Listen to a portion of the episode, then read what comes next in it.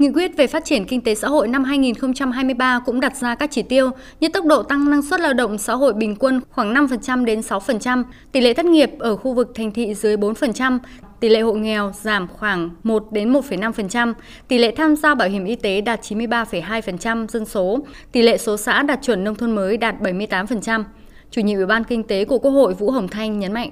Việc xây dựng kịch bản tăng trưởng các chỉ tiêu chủ yếu đã được chính phủ cân nhắc, tính toán kỹ lưỡng Mục tiêu CPI bình quân năm 2023 khoảng 4,5% để thực hiện mục tiêu tổng quát, tiếp tục ưu tiên giữ vững ổn định kinh tế vĩ mô, kiểm soát lạm phát sát với tình hình thực tiễn và các dự báo trong nước quốc tế.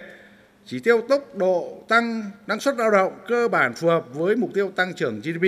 và dự báo về tốc độ tăng lực lượng lao động năm 2023.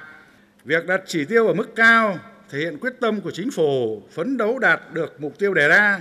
đồng thời để bảo đảm hài hòa linh hoạt trong thực hiện các mục tiêu năm 2023.